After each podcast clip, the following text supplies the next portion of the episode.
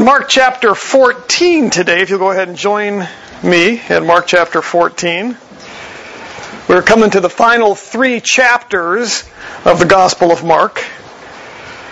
Initially, I did not intend to go all the way through Mark because I thought it would be it'd be long. I don't generally like to stay in a particular area for more than three or four months because it can become a little tiresome. But we've uh, stayed in Mark now for quite some time, and we're going to be finishing up the book in the next uh, six weeks here. Well, um, we'll have a two-week break because I'll be gone, but we've got about six sessions left on this. Um, as we come to the last three chapters of Mark's Gospel, we are firmly embedded in what is referred to as the Passion Week, which is the last week of Jesus' human life. Now, throughout the Gospel, we've, we've repeated this over and over and over. Mark's purpose has been to reveal Jesus as both Messiah and as the Son of God. And we've seen that repeated throughout the uh, text. We see it in the way that Mark has structured his gospel. As we come to the end here, we're going to see, see um, some of that again um, as he finishes, especially with the centurion's declaration at the crucifixion of Christ that he is the Son of God. And so we will see that again. But we're going to see some other things here, some different roles that Jesus served in as we look at these last three chapters. I'm going to briefly mention them here, and each one will correlate to one of our weeks that we'll be teaching. The first is a sacrificial lamb. We'll see Jesus as a sacrificial lamb. That's today. And we see it through his anointing and at the Last Supper. Next week, we'll see him as the stricken shepherd as he is in the Garden of Gethsemane. We will then see him as the rejected Messiah, and that's through his trial. We will then see him as the condemned king during his sentencing phase with Pilate. We'll then see him as the crucified Son of God at his crucifixion, and then finally we will see him as his risen Lord through his resurrection, and that'll be the last message of Mark's series. So what we see now at these next six teaching sessions are these varying roles that Jesus served in. Again, the sacrificial lamb, the stricken shepherd, the rejected Messiah, the condemned king, the crucified Son, and then the risen Lord through his resurrection.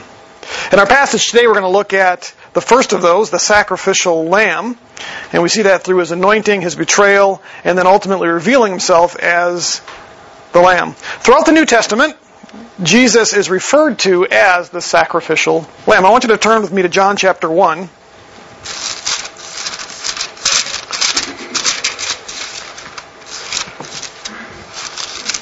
We see the way John starts off his account of Jesus' life. John chapter 1, starting in verse 29, he says, The next day he saw Jesus coming to him, and he said, Behold, the Lamb of God who takes away the sin of the world. I want you to jump now to verse 36, where he says again, Again, the next day was John standing with two of his disciples, and he looked at Jesus and he wa- as he walked, and he said, Behold, the Lamb of God. Peter, Paul, and John all refer to Jesus as a sacrificial lamb as well. I want you to turn to 1 Corinthians chapter 5 with me.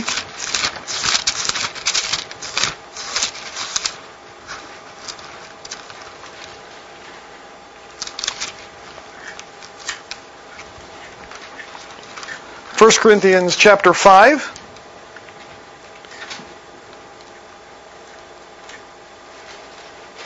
Start in verse 6. Your boasting is not good. Do you not know that a little leaven leavens the whole lump? Clean out the old leaven so that you may be a new lump, just as you are in fact unleavened. For Christ, our Passover, also has been sacrificed. Passover there, another way to read that is the Passover lamb. If we turn to 1 Peter chapter 1, you're getting your exercise this morning, aren't you? 1 Peter 1,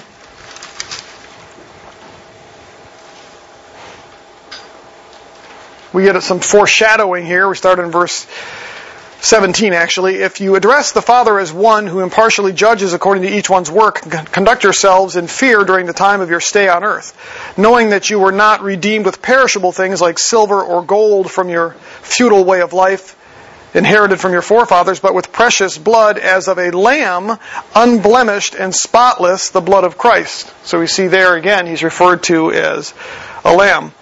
Ultimately, I want you to, um, ultimately, in the end, he's also referred to as the Lamb. If you turn to Revelation chapter 5,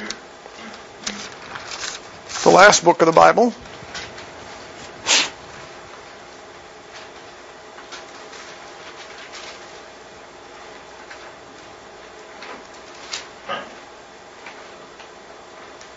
Actually, it's the misreference. I want you to turn to 2114. Turn to 2114, Revelation. See if I got my notes correct here. Yeah, there we go. Revelation chapter 21. And the wall of the city had 12 foundation stones. This is the new city of Jerusalem.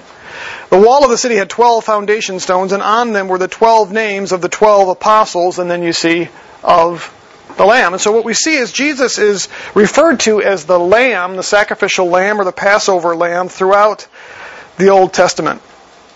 It's actually a fulfillment of Old Testament prophecy.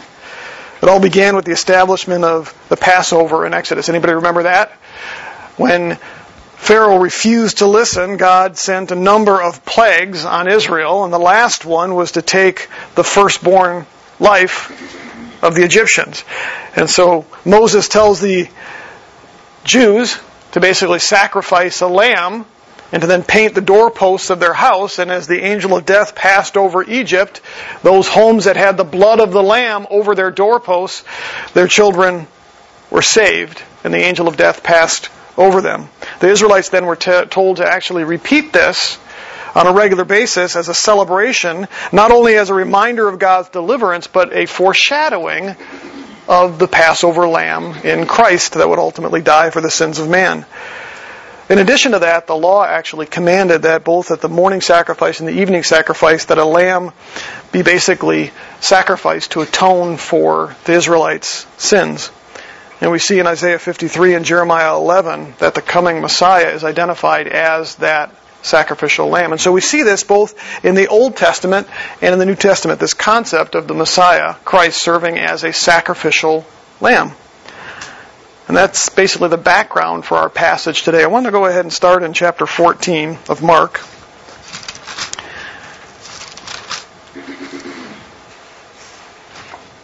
What we have here in chapter 14, the very first 11 verses or so, is we have a bit of a sandwich.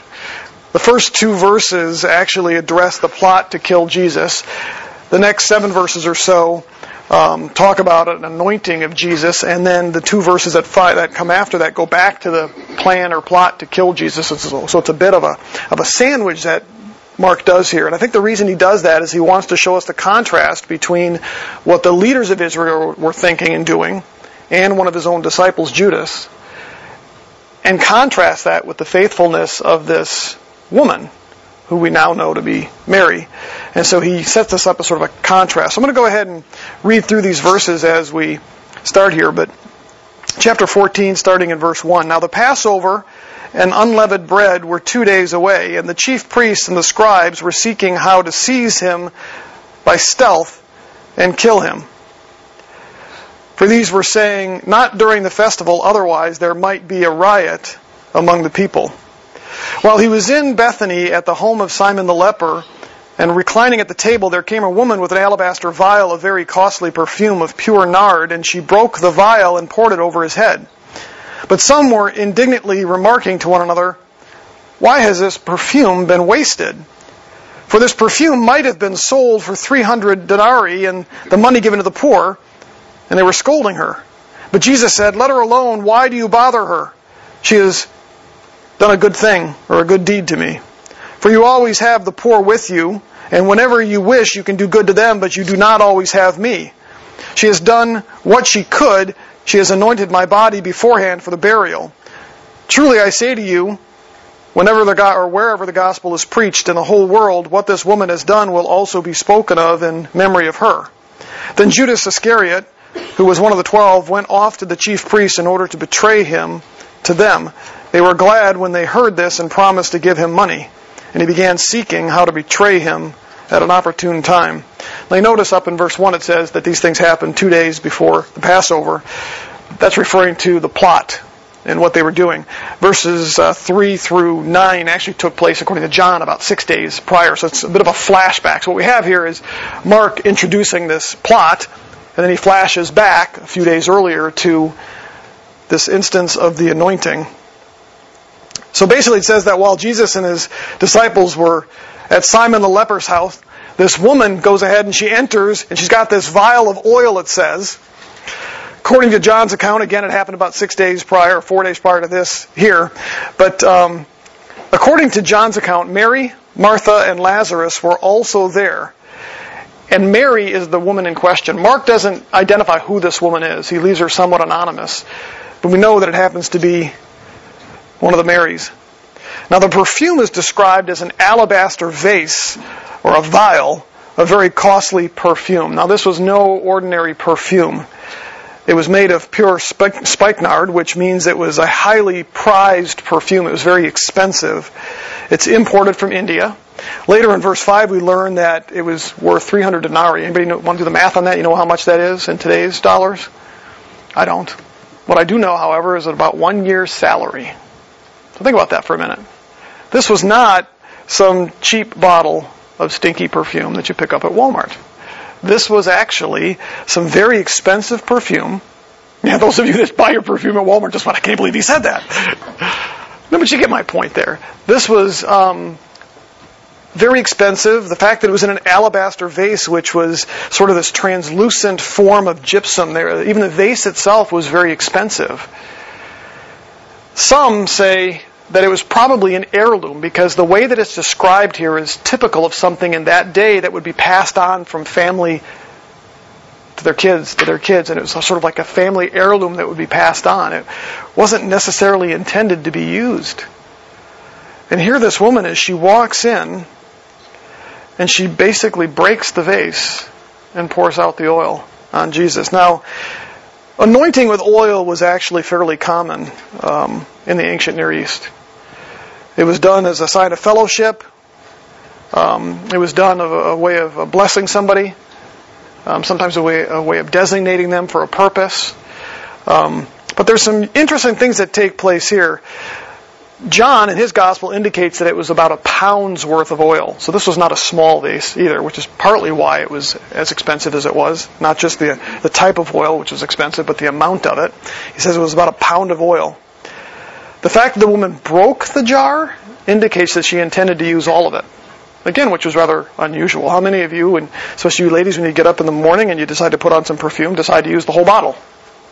I know some women that have been like that. I've walked into elevators where that's been the case. Not always a good thing. and children. Um, but the fact that she broke it indicates that she intended to use all of it. The text said that she poured it. It doesn't say that she poured some of it. It just says she poured it. She broke the bottle and poured it. A little bit later it says that she actually anointed his feet. So she starts with his head and she ends with her feet. Jesus also says a little bit later that she anointed his body with it. So basically what she did, according to one commentator, is she literally drenched Jesus in the oil. Covered him from head to foot. She knew something, whether she was absolutely convinced or knew fully what she was doing, she was anointing him for some purpose. And Jesus tells us what that purpose is a little bit later. As she does this, the disciples actually failed to see the significance of what she was doing, if you look at what it says in verses 4 and 5. But some were indignantly remarking to one another, Why has this perfume been wasted? For this perfume might have been sold for over 300 denarii and money given to the poor. And they were scolding her for what she had done. Now, there's some indication that it um, may have been Judas who objected because Judas controlled the purse the money. And we're told that Judas was a thief. He was stealing from the money that was being collected to help with Jesus' ministry. We don't know for sure, but John's account indicates that it was probably him that first objected to this, and the other disciples joined in. But they were indignant because of what they'd done. Now, their reasoning here that it could have been sold and given to the poor was probably from a good place, meaning that the Jews were, were instructed to care for the poor. That was something that was expected of them. And so their objection wasn't necessarily a bad objection because it was an awful lot of oil. But in their mind, it had been wasted on Jesus. But look at how Jesus responds in verse 6. Let her alone. Why do you bother her? She has done a good deed to me.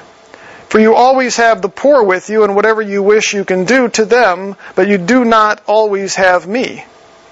She's done what she could. She has anointed my body beforehand, and then here's the key for the burial. These things here, as we look at them, are all leading to Jesus revealing himself as the sacrificial lamb. And again, the key of that is sacrificial. Because the whole point of being the Lamb of God is that he would ultimately have to be sacrificed. And so in Jesus' words here, she came to anoint him beforehand for the purpose of his burial. Now, normally the anointing happened afterwards. But this is something she did beforehand in preparation. You notice too, it says there that what she's done would also be spoken of in her memory wherever the gospel is preached. And here we are today speaking of it. In fact, according to John, we know her name, Mary. And so, just as Jesus promised here, she would be remembered for what she had done. And so, what we see in these first 11 verses, or the first, I'll say seven verses from verse 3 down to verse 9, is ultimately the anointing of the sacrificial lamb, preparing him for his death. Let's look at verses 12 and following. This is where we're going to see the sacrificial lamb actually betrayed because that's going to be necessary as well. It's, it kind of reminds me, one of the things that the Jews were expected to do with the Passover lamb was to take the lamb into their house with them and to live with this lamb for a few days. Think what that must have been like then to take that little baby lamb out and slaughter it, the betrayal. And we've got a pet at home, we've got a, you know, a, a dog at home, I can't imagine something like that. But there's betrayal involved with it. But the betrayal of the sacrificial lamb is also a requirement. Had to happen. So let's look at verse 12 and following. On the first day of the unleavened bread, when the Passover lamb was being sacrificed, there's no coincidence there that this is happening at this time, but when the Passover lamb was being sacrificed, the disciples said to him, Where do you want to go and prepare for you to eat the Passover? And he sent two of his disciples and said to them, Go into the city, and a man will meet you and carry a pitcher of water, or carrying a pitcher of water. Follow him. And wherever he enters, say to the owner of the house, The teacher says, Where is my guest room in which I may eat the Passover with my disciples? And he himself will show you a large upper room furnished and ready. Prepare for us there. The disciples went out and came to the city and found it just as he had told them, and they prepared the Passover. When it was evening, he came to the twelve, or with the twelve, and they were reclining at the table and eating. Jesus said, Truly I say to you, one of you will betray me, one who is eating with me. They began to be grieved and to say one by one, Surely not I. And he said to them, It is one of the twelve, one who dips with me in the bowl. For the Son of Man is to go just as it is written of him. But woe to that man by whom the Son of Man is betrayed. It would have been good for that man if he had not been born. While they were eating, he took some bread and after a blessing, he broke it and gave it to them and he said, Take it, this is my body. And when he had taken up a cup and given thanks, he gave it to them and they all drank from it. And he said to them, This is my blood of the covenant, which is poured out for many. Truly I say to you, I will never again drink of the fruit of the vine until the day when I drink it new in the kingdom of God. And after singing a hymn, they went out to the Mount of Olives. So in this place, we'll actually see the sacrificial lamb betrayed. Notice there's a couple of elements within the meal that Jesus does something with. The first is actually the bread, and the second is the cup, and we're going to see how he redefines those for us. But you notice, let's just take a look at what he does here. Jesus actually has some disturbing news for them. You get together to celebrate this amazing feast, this Passover here, something they were used to doing. Supposed to be a celebratory time, a time of remembrance as well. But Jesus has some rather disturbing news. You notice that the word betrayed, I think it's uh, one, two, three, four, five, six, seven times that word betray shows up in this text. Do you suppose Mark is trying to communicate something to us? Yeah. This is all about betrayal. Jesus said the betrayer is going to be one of the twelve, one of his closest associates. But he also says that it would fulfill what is written about him. According to the Gospel of Matthew, this was a fulfillment of Zechariah chapter 11, verses 12 through 13. Though Matthew actually attributes it to Jeremiah in the text. And it's partly because when Jews ref- would combine multiple verses together from multiple prophets, they would usually only reference the first prophet. So if you go to the book of Matthew, it says that Jeremiah said these things, but it's actually referenced to Zechariah. Each of the disciples, one by one, says, Oh, it couldn't be me. Certainly I wouldn't betray Jesus. We know that's ultimately not the case because one of them finally did. I want you to turn to John chapter 13 with me.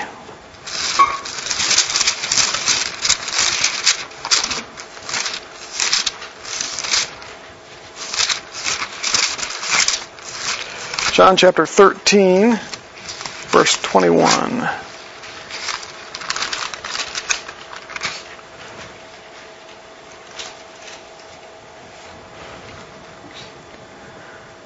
Starting in verse 21 of John chapter 13. When Jesus had said this, he became troubled in spirit and testified and said, Truly, truly, I say to you that one of you will betray me. The disciples began looking at one another, at a loss to know which one he was speaking. There was reclining on Jesus' bosom one of his disciples whom Jesus loved. So Simon Peter gestured to him and said to him, Tell us who it is if, or tell us who it is of whom he is speaking. He, the one leaning on Jesus, leaning back thus on Jesus' bosom, said to him, Lord, who is it? Then Jesus answered, That is the one of whom I will dip a morsel and give it to him. So when he had dipped the morsel, he took and gave it to Judas, the son of Simon Iscariot. After the morsel, Satan then entered into him. Therefore, Jesus said to him, What you must do, do quickly. Now, one of those who was reclining at the table knew for what purpose he had said this to him. For some were supposing, because Judas had the money box, that Jesus was saying to him, Buy the things we have need of for the feast, or else, um, or else that he should give something to the poor. So after receiving the morsel, he went out immediately, and it was night. Basically, what we have here is the disciples were all confused on what Jesus was doing. Can you imagine what that must have been like? You're going to celebrate this feast, and Jesus basically tells them, One of you is going to betray me, and they're all trying to figure out who it is. Well, it becomes pretty clear that it was Judas. Jesus revealed that specifically during the meal, but the disciples still didn't quite get it. They assigned some other purpose to Judas. They just didn't take or understand Jesus' words exactly as they were intended. So what we find here is, again, the sacrificial lamb. The concept is that he's going to be betrayed. In fact, Jesus refers to himself that way here. We find in verses 22 through 26 now where Jesus does just that, reveals himself exactly as a sacrificial lamb. Look at verse uh, 22 of chapter 14. While he was eating, he took some bread, and after blessing, he broke it and he gave it to them, and he said, Take it, this is my body. When he had taken the cup and given thanks, he gave it to them, and they drank from it. And he said to them, This is my blood of the covenant, which is poured out for many. Truly I say to you, I will never again drink of the fruit of the vine until that day when I drink it new in the kingdom of God. So we have these two different elements here that Jesus refers to. The first element is the bread. Traditionally, the unleavened, unleavened bread was part of the Passover meal, and it represented the haste in which Israel had to leave Israel. If you remember, um, they were told to do it quickly, and so they didn't have time for their bread to leaven, which means to put yeast in it and if any of you have ever used or made homemade bread, you know that you put yeast in it and you wait then. And with certain temperature and moisture in the air, that bread will finally start to rise. If you don't do that, it comes out rather flat and a little more tough. And so with the Israelites, they didn't have time to leave Israel or to wait for the bread to rise, and so they were told to basically use unleavened bread. And so typically during the meal here, they would use unleavened bread to represent the haste at which they had to leave Israel.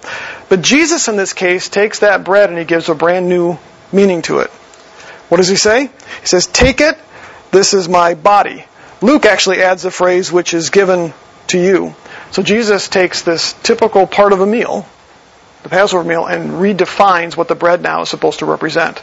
It ultimately represents his body, which again, Luke adds, was given for them, which means ultimately to be sacrificed. The second element is actually the wine. Now, in the traditional Passover, there were four different cups of wine that were used.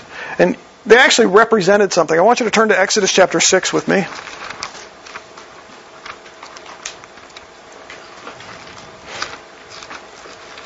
Oops.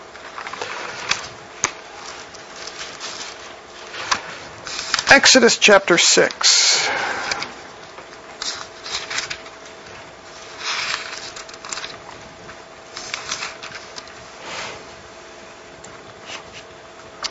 Starting in verse 6. Oh, I got to read 6 and 7 here. Say therefore to the sons of Israel, I am the Lord, and I will bring you out from under the burden of the Egyptians, and I will deliver you from their bondage.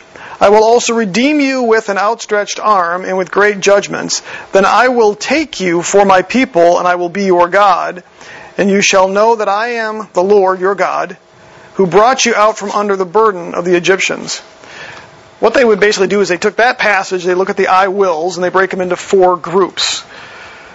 First one is I will bring you out of the bur- or out from under the burden of the Egyptians. And so the first cup would represent God releasing them from the burdens of the Egyptians. The second cup, they take and apply it to the bondage. I will deliver you from your bondage. The third cup was about redemption, where Jesus or where God says, I will redeem you. And then the fourth cup was I will take you from my, or I will take you for my people and I will be your God. And so they had these four cups that they would use during that Passover meal, representing each one of the I wills from the Exodus passage. But Jesus again now takes and assigns new meaning ultimately to the wine, to using a single cup. That's found in verse 24. He says this, This is my blood of the covenant, which is poured out for many. Truly I say to you, I will never again drink of the fruit of the vine until that day when I drink it new in the kingdom of God. And so there are three things, I guess if you want to say it that way, three new meanings that Jesus is going to assign. He goes from these four cups, he now takes one cup and he assigns new meaning to the cup and the wine, and there's three different aspects to it.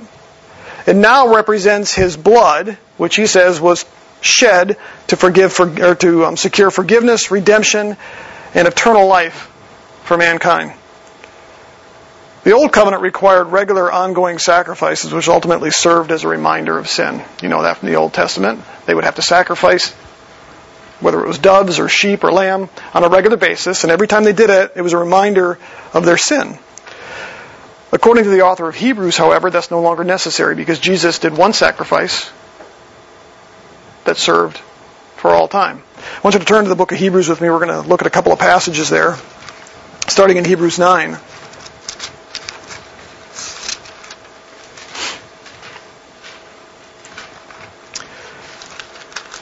Hebrews chapter 9, verse 22.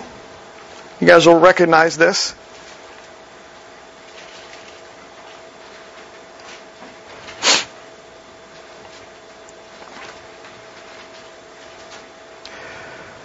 We're going to start up in verse 18. Therefore, even the first covenant was not inaugurated without blood.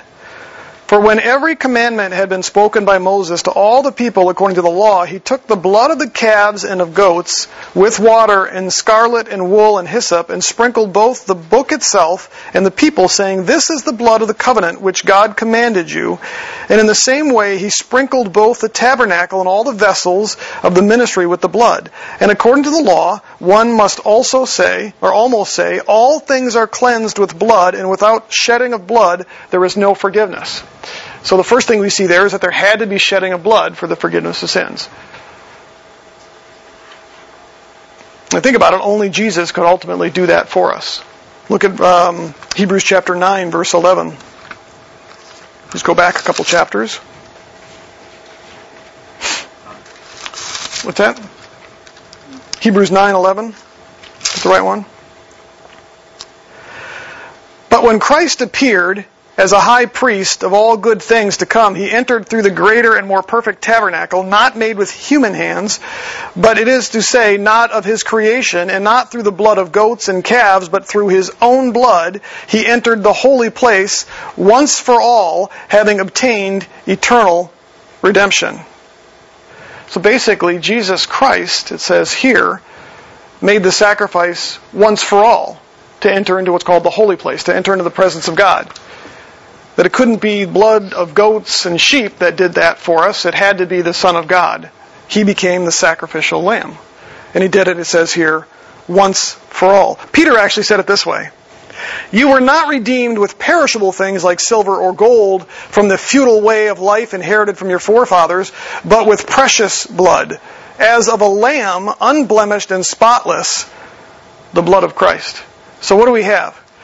The first thing that Jesus did with this wine is he says that it represents his blood, which was shed, the blood of the Passover lamb, the ultimate Passover lamb, that was shed on their behalf to secure their salvation. So now, as the Hebrews would go forward and celebrate Passover, which many of them did, they would be able to remember that instead of these four cups that we used to celebrate that represent what God did back in Egypt, we now can have new meaning assigned to the wine and the cup. And it represents the shed blood of Jesus Christ that ultimately paid the price. He was the ultimate sacrificial lamb. The second thing that it did was it served as a sign of the new covenant. I want you to look at Hebrews chapter 9 again. Verse 15.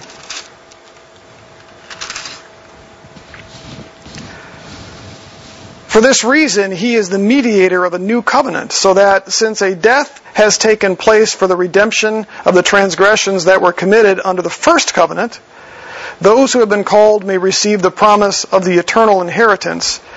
For where a covenant is, there must of necessity be the death of the one who made it. For a covenant is only valid when men are dead, for it is never in force while the one who made it lives. Therefore, even the first covenant was not inaugurated without blood.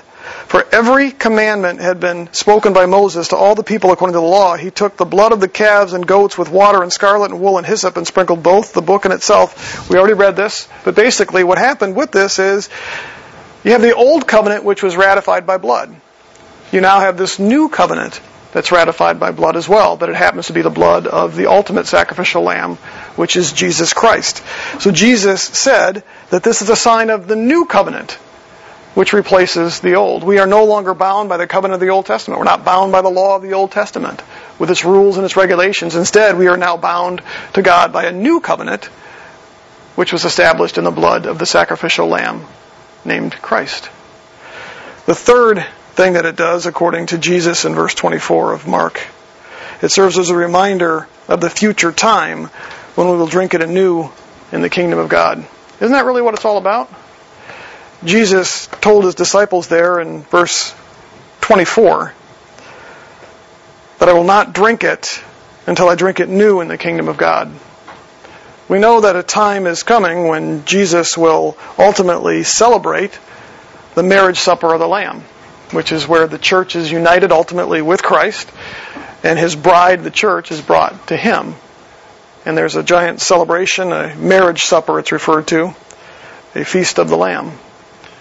And so Jesus says here that this cup will ultimately serve as a reminder that I'm waiting. And so when we celebrate these things, when we actually celebrate the bread and the cup as Jesus commanded us to do, we have these things in mind. The bread represents his body, which was shed, or that was, which was put on the cross for us.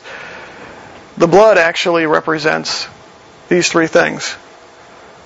The redemption that we now have in him, the sign of the new covenant, and then ultimately the future that we have with him. And so what we basically have with chapter 14 here, I believe Mark has established for us that one of the roles that Christ fulfilled was that of the sacrificial lamb.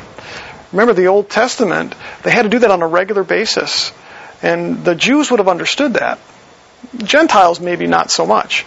But the Jews would have understood that the lambs had to be sacrificed. Now, for many of them, they believed that it took away their sin. But what we've been told this morning is that the blood of goats and sheep can't take away sin. God established that for one reason, and it was to serve as a foreshadowing of the coming sacrificial lamb. His son, ultimately, that would stand in the place of that Passover lamb who would be sacrificed on our behalf. And according to, again, the book of Hebrews, he would be sacrificed one time as a once for all sacrifice to establish a new covenant. And so I just I find it interesting here that as we go through these next um, it'll be next five sessions here, we'll see each one of these roles kind of defined or underpinning everything that we study here. And so today, the underpinning, if you will, is just this imagery of the sacrificial lamb that we have in Christ.